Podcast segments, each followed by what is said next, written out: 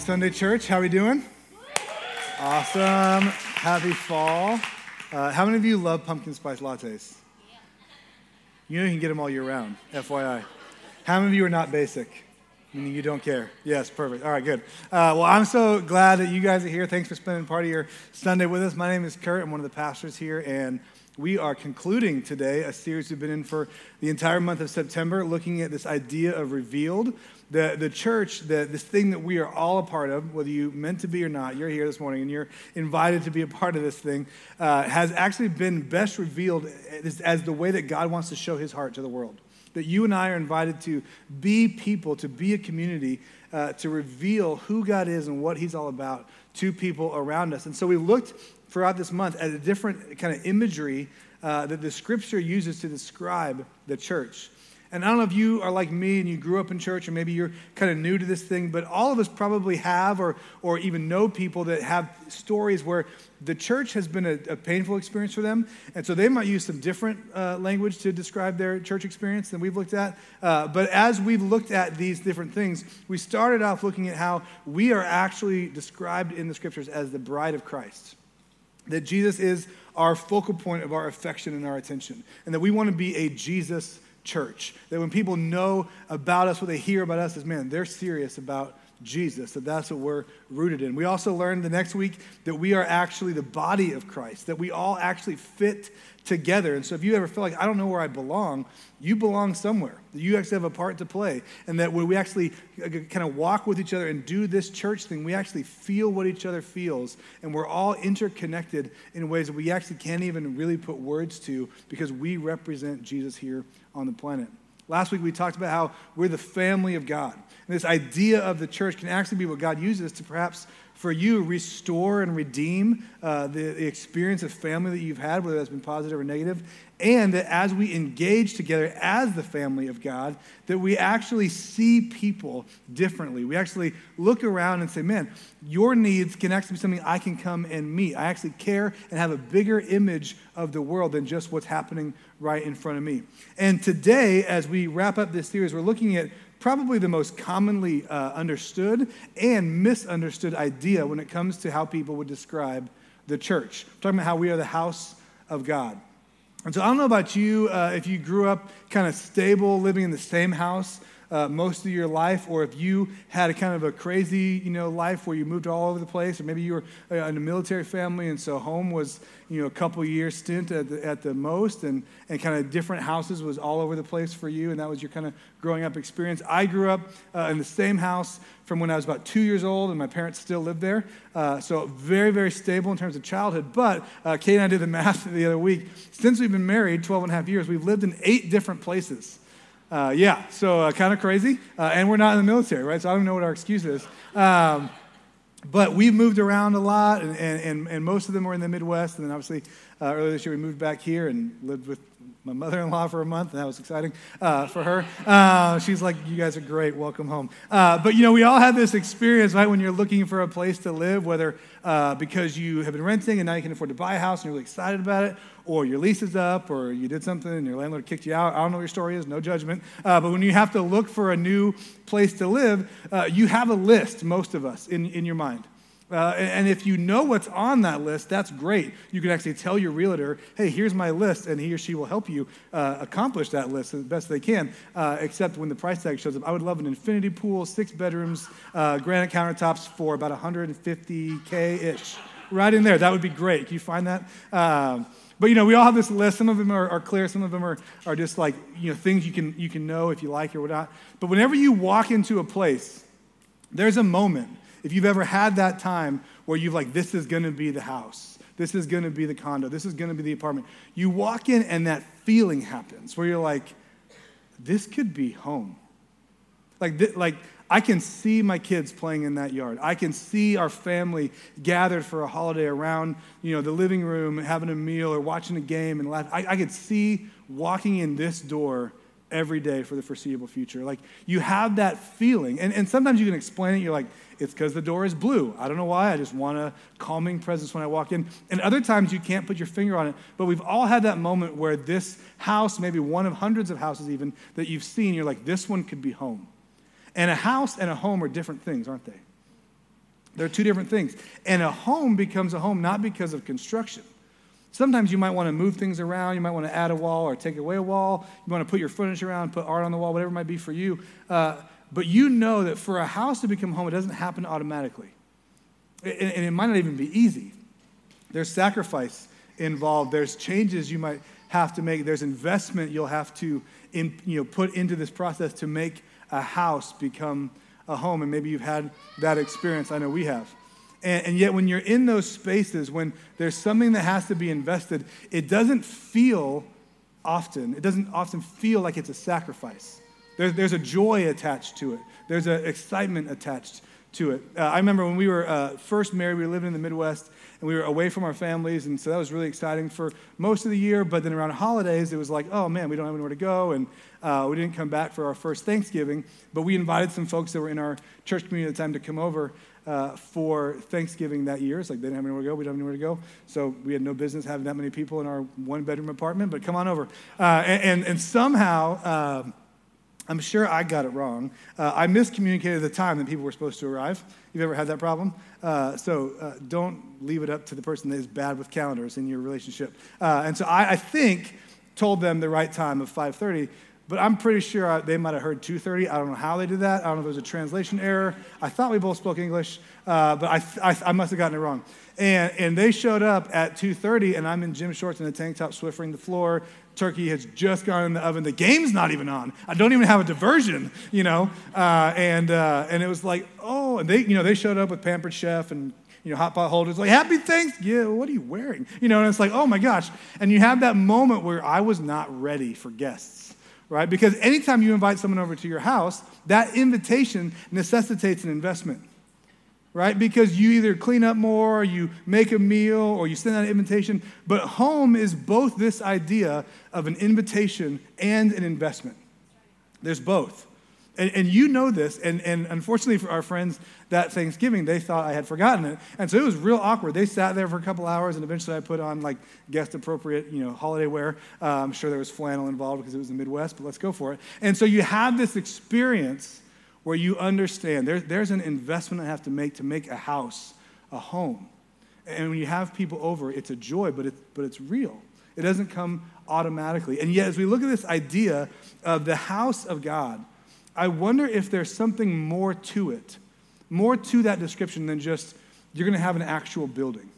You're going to have a number of walls and, and, and ceiling and a carpet and you know, it, this carpet ain't going to do it for anybody, I promise you. There's got to be something more. And yet you have that moment where you experience a sense of home, that invitation, that investment where you feel at home. Something shifts. And I think when God talks about the church being the house of God in the scriptures, he's referring a lot more to home than just a structure. Because home has a lot more to do with care than just construction. And so as we look at this passage, I want you to grab a Bible and turn to Matthew 16. If you brought your own, that's great. If not, you can find it on your phone or follow along on the screen. In the seat back pocket, there's a blue Bible if you want to grab that one.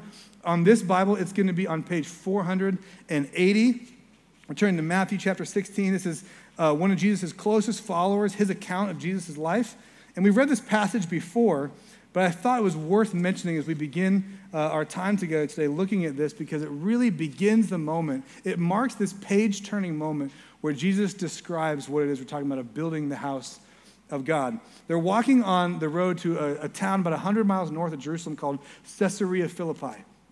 And this town was really, really important at the time because right about the time Jesus was about 10 years old, uh, getting his learner's license, you know, whatever, back then, uh, 10 to 15 years old, he, uh, they named this town uh, Caesarea. They added it Caesarea Philippi because they were naming it for Caesar Augustus, who had just died.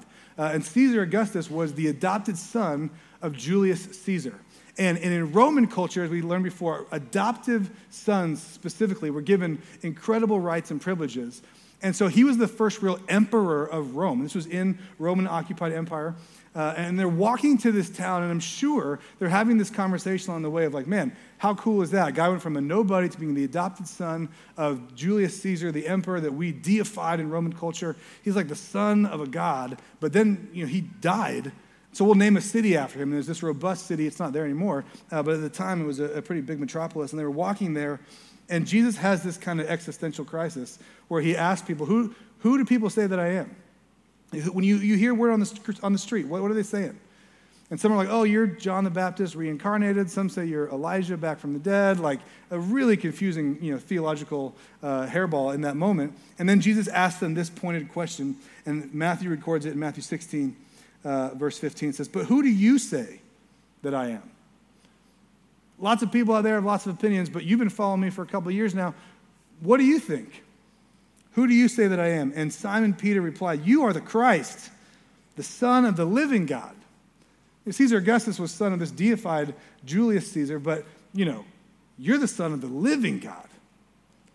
And Jesus says to him, Blessed are you, Simon, son of Jonah, for flesh and blood have not revealed this to you, but my Father, God, who is in heaven. He's like, Peter, you're not that smart, but, but yes, you're right.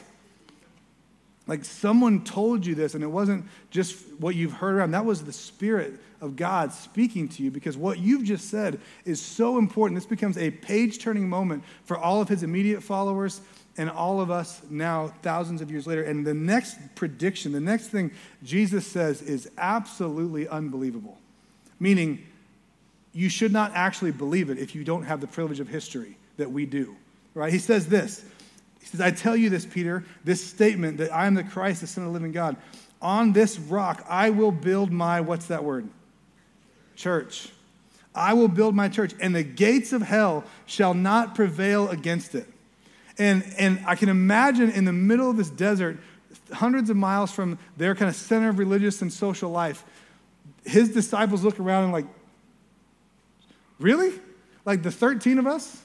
Like, yeah, we got you, Jesus, but we also got Judas, balance it out. You know, like what, like, the, what are we going to build?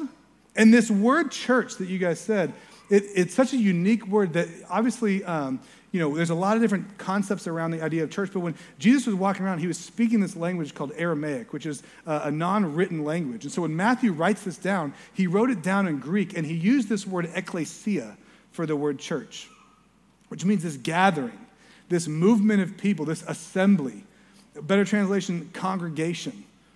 And he's like, I'm gonna, Jesus like, I'm gonna build this movement that even the gates of hell don't stand a chance against. And they're in the middle of the desert with 13 people. And, and they're walking through the city named after the deified Roman emperor. And he says, even hell has no chance against this. And then he continues, jump down uh, a couple verses verse 21 and from that time on jesus began to show his disciples that he must go to jerusalem and suffer many things from the elders and the chief priests and the scribes and be killed and on the third day be raised to life and peter took jesus aside and began to rebuke him you ever had those moments where you try to encourage someone and tell them the right thing but it doesn't go so well like you just had your shining moment peter that's right god told you that on this rock we're gonna we're gonna build an assembly and he goes yeah peter's feeling confident no jesus we're not gonna go die, and Jesus pulls him aside and says, Get behind me, Satan. It's aggressive. All right, so Jesus has renamed Peter once, and now he does it again just a few sentences later. Uh, luckily, this one was just temporary. Uh, Get behind me, Satan. You are a hindrance to me. You are not setting your mind on the things of God, but on the things of man. Because I get stuck in this same pattern I think Peter gets stuck in all the time. Where Jesus says, We're going to build this thing. We're going to do this thing called the church. We're going to be this gathering. It's going to change the world. Even hell has no chance compared to what God's going to do in and through your life. And Peter's like, yeah. And then he's like, so what's going to happen is the next move is I'm going to have to die. And Peter's like, wait a second. What is you, what's happening? It's, I thought we were going up and to the right. And what Jesus is saying is that this thing that we're going to do, this prediction I'm making of who we're going to become, it's going to happen, but it's not always going to be easy. It's actually not always even going to be free it actually is going to require sacrifice. And so from this point forward, to follow Jesus meant you had to be open to and ready for sacrifice. And Peter didn't like that. And he says, You know what? Here's the thing, Jesus. You're kind of a big deal. Like, people really love what you're doing, and there's crowds. I mean, when we left Jerusalem, people wanted to follow us, but you know, after about the 50th mile, they're like, you know, I'll, I'll wait.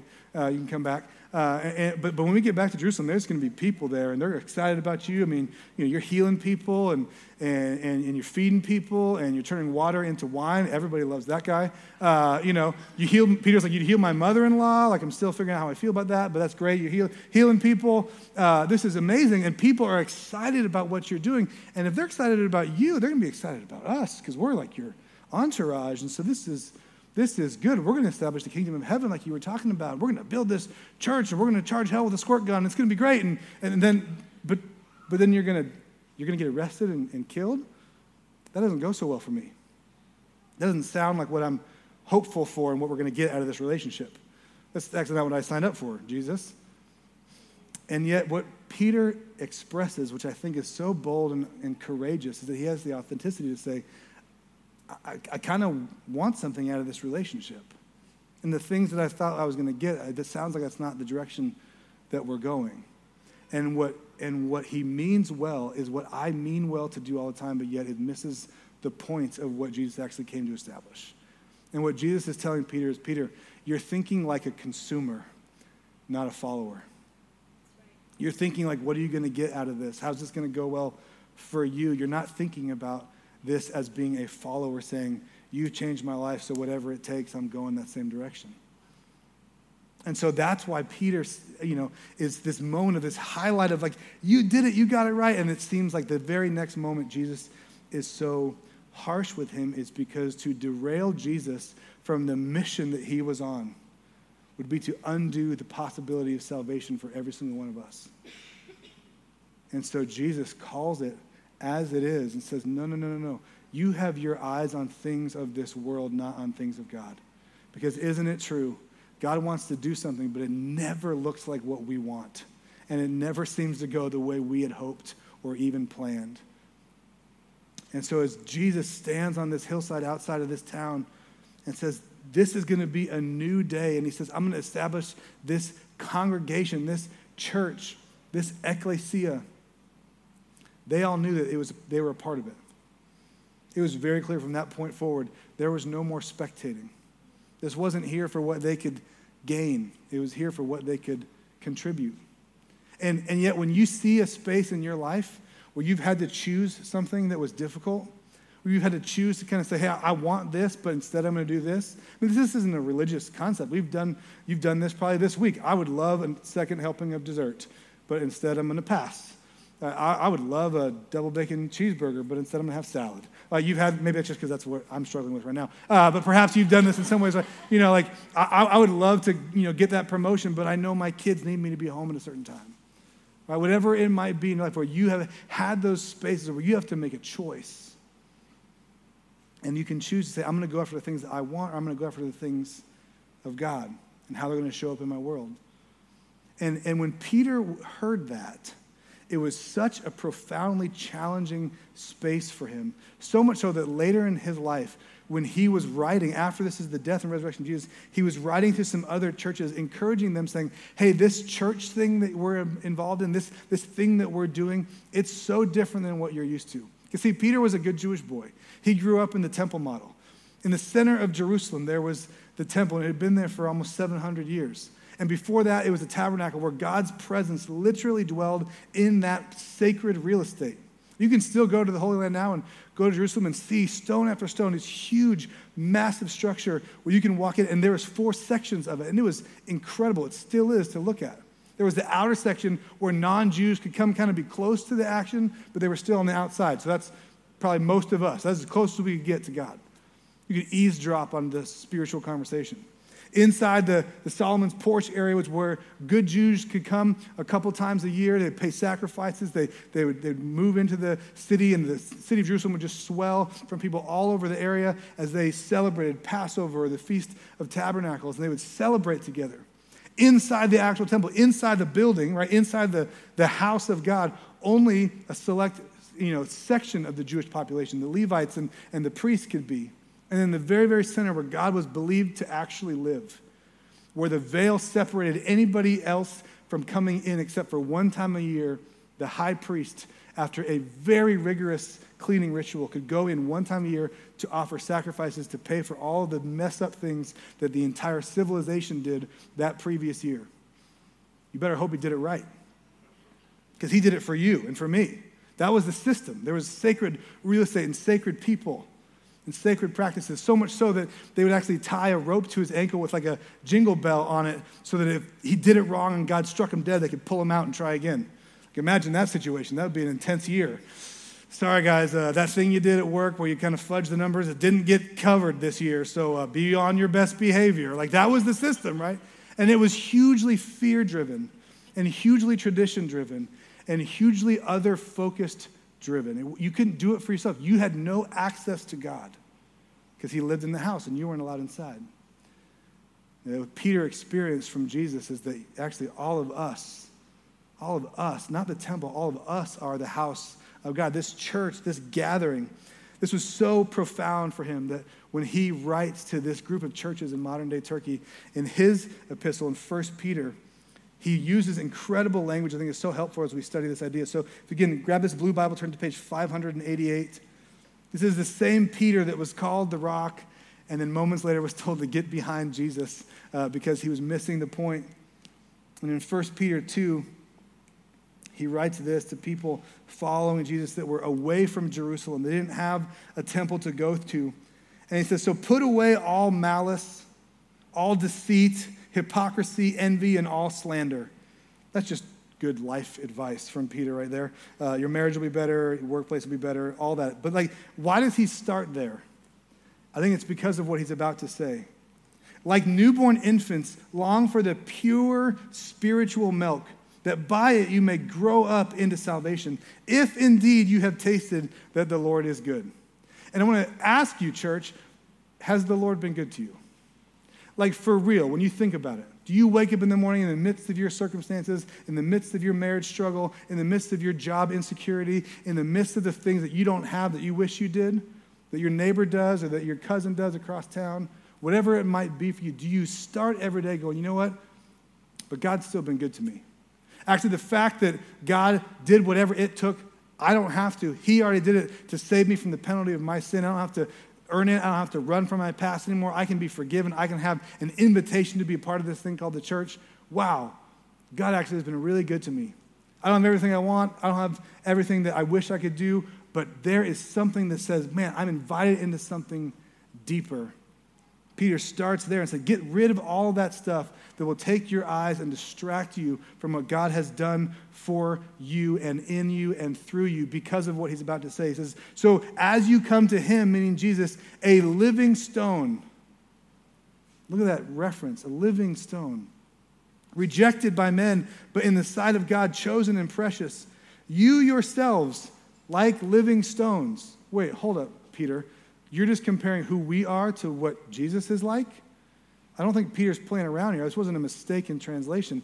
He's saying, You are like living stones, just like Jesus. You are these living and active things that build up the temple. These people would have been to Jerusalem. They would have seen humongous stones that they still don't, archaeologists still don't know how they got there uh, in that period of history, but they're there. Like, you've seen those big stones. You've put prayers in between those stones on the western wall of the temple. You've had that experience. But that is no longer how God operates in the world. You are those stones built into a spiritual house to be a holy priesthood and to offer spiritual sacrifices acceptable to God through Jesus Christ. Peter is responding to the fact that Jesus turned this temple model upside down and inside out to where instead of only select people at select places doing certain things at select times, could God inter- intervene and interact with us? We actually, all of us now have an invitation to understand that God came and moved into the neighborhood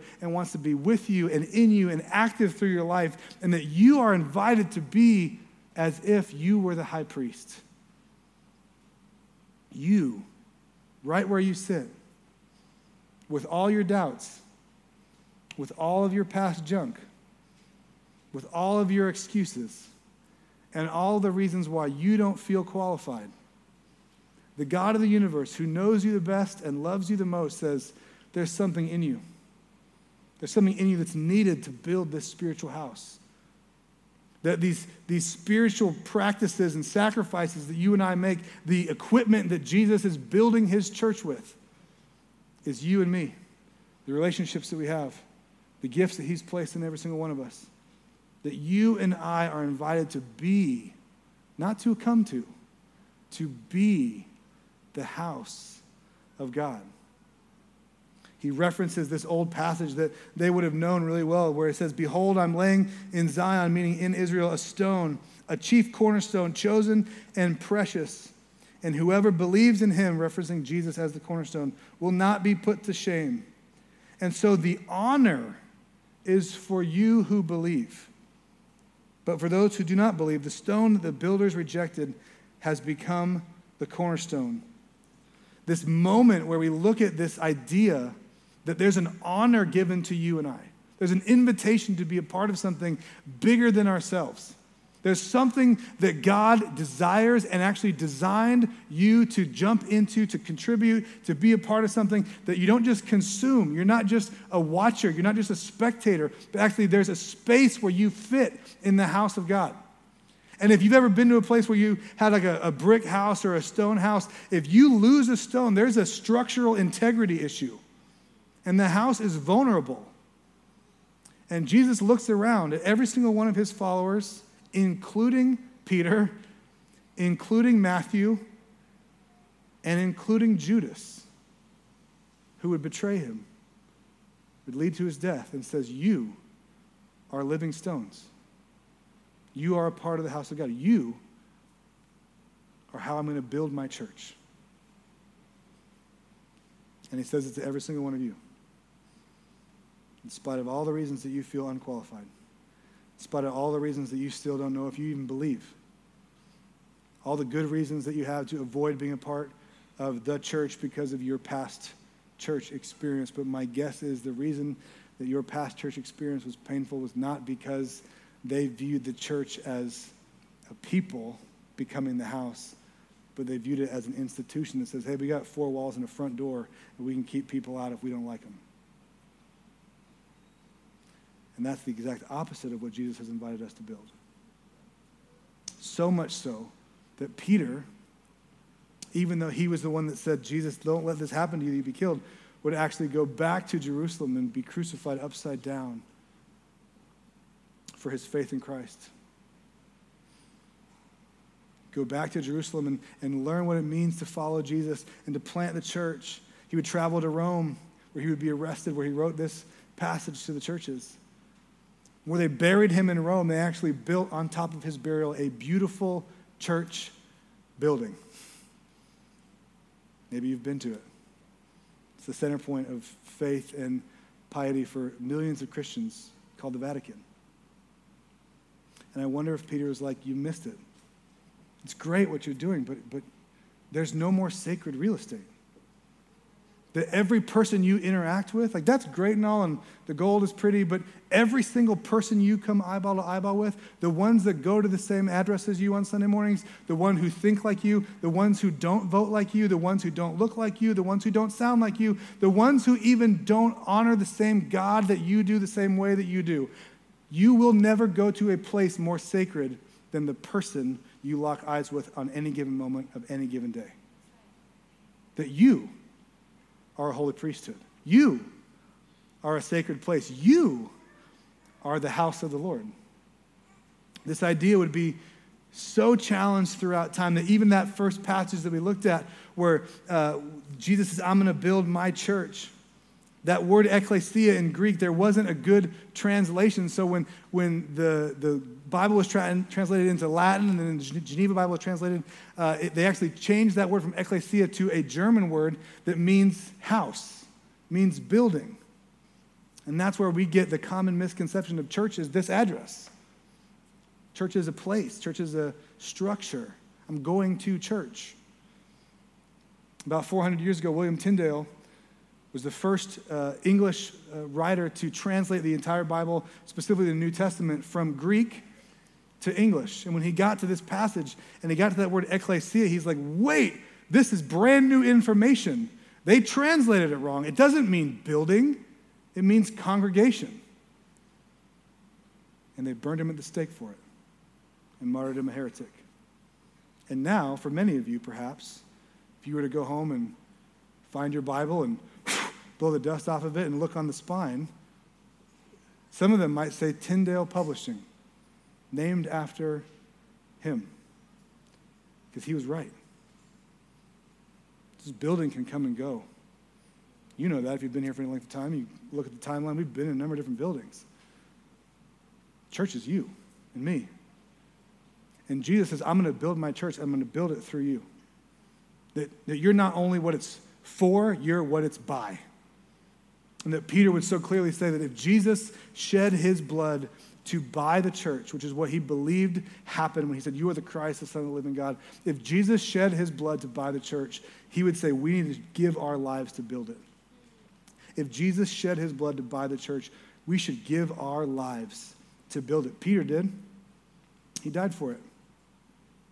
And there's this moment where he understands that anything good takes sacrifice. A good marriage takes sacrifice. A great church takes sacrifice. A good business takes sacrifice. Healthy kids takes sacrifice. And so while Jesus promises in this unlikely place it is going to happen, it doesn't mean it's going to happen automatically. That there's this moment where we have to engage and say, How can I contribute? How can I show up to be a living stone?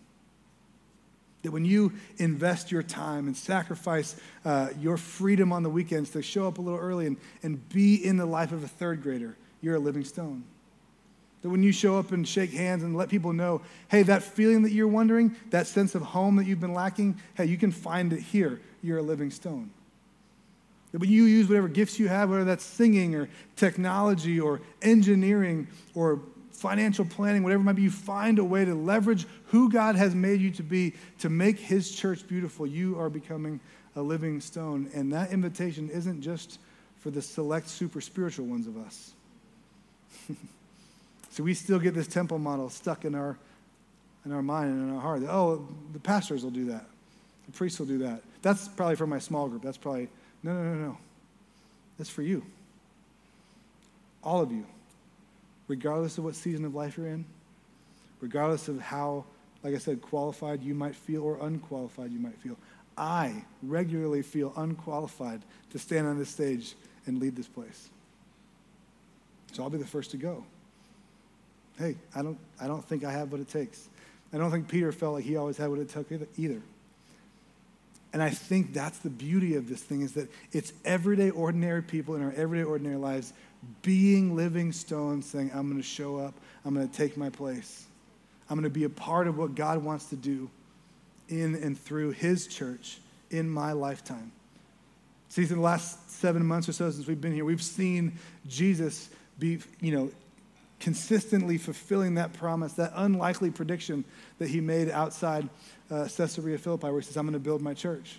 In just the last seven months, here at this little cul-de-sac of the kingdom, we've seen 39 people begin a relationship with Jesus, that their life has been changed. We've seen seven of them get baptized and to say, hey, I don't, I don't know what my future holds, but I know who holds my future. And some of those were children saying, my life and my allegiance belongs to Jesus. We've seen 37 people find out how they've been gifted and to consistently jump into a volunteer role where they're showing up not as a consumer, not asking, what do I get out of church today? But they're saying, I'm a living stone. What can I give? And it costs them something to give. Just remember that. They're busy just like you. Their Saturday night probably had plans just like yours did. And yet they were here. We've seen 550 people show up on Easter Sunday, 447 adults and 103 kids on the moment that marks our faith, the resurrection story that we believe that Jesus is the Christ, the Son of the living God, and that He's going to build His church. And, and, and those numbers, they're not just numbers. Every number has a name, and every name has a story, and some of those stories are yours. Some of those stories are your family members. Some of those stories are your coworkers or friends. Some of those stories are my friends, my family. And they didn't come here and they weren't brought into this idea of the church because the building was great. They didn't get a sense of home because of the construction. You helped them feel like they were home. You did. There's people in our church that they live their life in a posture of serving and sacrifice. They're not any better educated than you are. They're not any more free in their time. They don't have it all figured out. They haven't been doing this Jesus thing necessarily any longer than you. They just live their life say, I'm going to lean into the model of my Savior, just like Peter did. People like Becky and Bill Bond. People who say, you know what, I get it. When you come to a new place, there's like this security blanket that happens when you have something warm in your hand. You can just have a conversation because you're holding coffee. You just feel more at ease. And so she's here on the weekends prepping, and she's here early making coffee so that when you come in, it's waiting for you. That's her way of saying, hey, I, I want you to feel like you're home here. Bill has taken care of this physical building, cleaning it, painting it, repairing things in more lists than we can come up with because that's his way of using who God's made him to be to say, I want you to feel at home here. So I'm going to show up and be my living stone self so that you have home here. It's people like Alan and Allison and Bella who even right now are serving in our kids' life in the babies and toddlers room. I mean, that is a thankless job. They never go, you know what, thanks so much for being here and sacrificing your week. I'm sure, I mean, it's a nice day outside. I'm sure there's plenty of things you wish you could be doing. No, all they do is scream, cry, poop, and then repeat, right? That's just what they do. And they're there not because they're babysitting so you get a chance to have an hour without them. They see it as leadership development, that God's given them something to say, I want to invest that even in the smallest members of our church. They're living stones. They show up to church not for what they can get, but for what they can give. It's like Dana and Kale Quattrell, who uh, for years have trans, you know, trans gone over the things that we've done here in our church and, and just found so many ways. Like, I, I don't have it all together, but whatever God is doing in our story right now, I want to share it. Leading small groups, working with our marriage ministry. This week, Kale was here building the uh, ape enclosure slash drum shield. Uh, you know, just using his engineering background to say, what can I do to help make our church better, our people better, our experience better? They show up saying, How can I serve? It's like Paul and Kathleen Staley. The stories in the short time I've been here that I've heard where they have actively sought out how they can help people in financial struggle or in moments of need or just some emotional encouragement. They look for places to sacrifice. They look for places for God to use what they have. They're living stones. It's people like Nick Mallory, who knows that Jesus has transformed his life. And so he shows up early before most of us, even staff members like me. He's here, running sound in the back, a thankless job. He doesn't do it for applause. In fact, he would hate it right now if we gave him applause, but I think we should. Um, he does it because Jesus has sustained him and changed his life. And he wants people to hear that Jesus can be there for them too. And so he does something in the back. Doesn't need to be up front, doesn't need to be in the lights, but he wants to make sure you hear the message that Jesus loves you. It's captivated his heart. He's a living stone. And, and this is the invitation that Jesus gives to every single one of us. In fact, in Luke 6, uh, Luke records something that Jesus said I think is so powerful for us. It says, Why do you call me Lord, Lord, and yet not do what I tell you? Everyone who comes to me and hears my words and does them, he's like a man building a house who dug down deep and laid a foundation on the rock. And when the flood arose and the stream broke against the house, it could not shake it because it had been well built. He goes on to tell a story of a man who wanted beachfront property. And in that same storm, he got washed away. And there's nothing wrong with living at the beach. If you do, I'd love your address. I'll show up unannounced to sit on your porch. Uh, but it's this idea of what are you anchoring your life in? This idea that that same word is a rock, it's not actually meaning the same thing, but I think the principle still applies that when we dig down and put the, the foundation of our life on the rock, that Jesus is the Christ, the Son of the living God, and for the sake of our conversation this morning, even more importantly, when we base our foundation as an organization, as a church, as a congregation, as an assembly, deep down enough on the fact that Jesus can sustain you even through the craziest storms of life we will be strong enough to stand. Not just your own storm, but that you are invited to build a house, to be a house so secure in Christ, so that when the storm comes raging at someone else's life, someone you know, someone that lives in your neighborhood, someone that works at your company, someone that's in your family, or someone that you don't, that life just comes beating at their life and for whatever reason, in a moment of desperation or soul searching or just they've exhausted every other option. And so they show up at this building. You have created a sense of home that can support and welcome them. That you got to be a part of that. That their life would be radically changed, and my guess is yours would be as well. Because we got to be the house of God for someone. So here's what I want us to do. In a minute, I'm going to have, well, I'm not going to do anything. The tech, our amazing volunteers are going to put a lineup on the screen, and if it is the cry of your heart after this message and you want to commit to being a part of building this particular house, of being a living stone, I want you to say it like you mean it. And so, spouses, no elbows, right? Free pass, right? Do not elbow somebody next to you because uh, fake promises don't matter, right? Fake promises don't matter. If Jesus could stand in the middle of the desert with 13 people and change the world, outlast the empire and the leader that was named after the, the town that was named after them, they were heading to.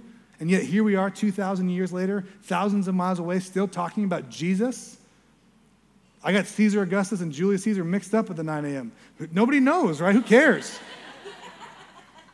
but thousands of years later, we're still here rooting our life to the person and the call and the resurrection of Jesus. There is nothing that can stand against that. So whether you get 13 people or 130 people or 13,000 people, it doesn't matter because the Spirit of God is on the move. And so fake promises from us don't mean anything. Jesus is going to build his church with me or without me, with you or without you. Bono stole that line, right? It's not about what we contribute. But why would you want to miss out on that? So, in a minute, this line's gonna be up on the screen. I will take responsibility to make this house a home. And if you want to do that, I want to invite you to say it like you mean it. All right? On the count of three. She's ready. I will take responsibility for making this house a home. One, two, three. I will take responsibility for making this house a home. Let's do it again. I will take responsibility for making this house a home. See, you got to understand. People will know how much God loves them by how well we serve them. That's it. It's that simple. Because you can build a big fancy building and it'll attract people for a week. But they're going to stick because they talked to you and you made them feel like they were home. You're going to do that because they showed up in your home for a life group or you served them coffee or you welcomed them in with a smile and it was the first one they got all week. You never know what people walk in here with. It's because you offered the little that you felt like you had into the hands of a God who says, That's enough. I'll take that. We can do something with that together. And so you and I get the invitation to be the living stones, to share the message that the church is still the best positioned place on the planet for people's biggest problems of sin, shame, and sorrow. And, and that's been your story. The church has been the safe house for you. And the invitation from your loving Heavenly Father and mine is will you show up to make that house a home for someone else? If we want God to give us more opportunity, we have to take more responsibility. And so I want to invite you right now, because again, empty promises mean nothing, to grab your cell phone out of your pocket, out of your purse. Actually do it. I'll do it as well. And go to that website, existencechurch.com slash info. And on there, maybe for some of you, the way you're going to do that is you're going to RSVP for movement. You're going to say, I want to get involved in the strategy of what we're doing. I, I want to connect relationally. I want to grow spiritually. I want to serve with dignity. I want to build sacrificially. And I'll give you the cliff notes. All we're going to ask you to do is be you. That's it. You're the living stone. So on that same website, you can sign up for uh, a serving team. You can fill out that communication card, and we already have your information. You already get our emails. You delete them or put them in your promotions folder. I get all that. But this time, fill it out and say, I want information about serving. I want to know how I can discover how I'm gifted so I can play a role. I can show up not as a consumer, but as a living stone. I want to make this house a home. For some of you, you're going to click the giving link. And for a long time, or maybe for your whole life, talking about money in church has been a sticking point for you because you thought Jesus was here to make your life better. And there are so many reasons that you should follow Jesus that will make your life better. He'll make you a better husband. He'll make you a better wife. He'll make you a better leader. He'll make you a better parent. That's all true, but that's not why we do it. We follow the ways of Jesus because he is the suffering servant leader. He gave everything to sacrifice himself so that you and I can even begin the conversation about how do we connect with God. And so there's no sacrifice that we could hold back that would match what he's already done for you. And he did it for you whether you ever do anything in return. But for some of you saying, hey, I want to I want to contribute. That's the way I can take responsibility is, is I don't have a lot. I'm, I'm, still trying to figure out my own finances and, and it's touch and go sometimes, but I can give something so that when in a year we share those stories and it's not 39, it's 139 people that have started a relationship with Jesus, that some of them you would know you're a stakeholder in because you invited them. Or You gave to create an environment where they can hear that God loves them, or you sat next to them and you welcomed them in, and, and you had your plan to sit in your spot in your seat, but you changed your you changed your route because you saw someone needed a friend. What's it going to be for you? But if you call this place home, there's no sidelines. You don't want to be on the sidelines. You want to be in the game Because the church of Jesus is the most powerful force on the planet. And it will outlast you and it will outlast me. It will outlast this building and it will outlast our country. But you have an opportunity to play a part in it today. So we're going to do something that we do every time that we gather together and we're going to receive our offering. And you're like, good, good transition there, Kurt. It's like you planned that. And we do this every week. This isn't a thing. This is an opportunity for those of us that know what Jesus has saved us from. That know that He calls you a holy priesthood, and you're like, you got the wrong guy. That calls me to play a part of being His house and being His bride and being His family and being His body on the planet. Spite of all of my sin and all the ways I screw up and all the ways I still am not sure. He goes, Yeah, you too. You can come along. In fact, I'm going to use you beyond your wildest dreams. So that's why we give. It's not to pay God back or to pay Him off. It's because what else can I do? What sacrifice could I make that would even come close to expressing the gratitude I have that Jesus saved my life? I don't know about you. If you're if you're a guest or you're like, I don't know if I, I'm in all this stuff, you can let this moment pass you by. But if you're here and Existence Church has played a role in your story, it's reminded you of who Jesus is and who you actually are, and has invited you to play a part to say, you have a role in the house of God. Don't hold back anymore. Straight up, don't miss out. Serve, give, show up, find how you're gifted, do something, be a living stone, and you will never regret it. You'll never regret it. I don't think Peter did. I know I haven't.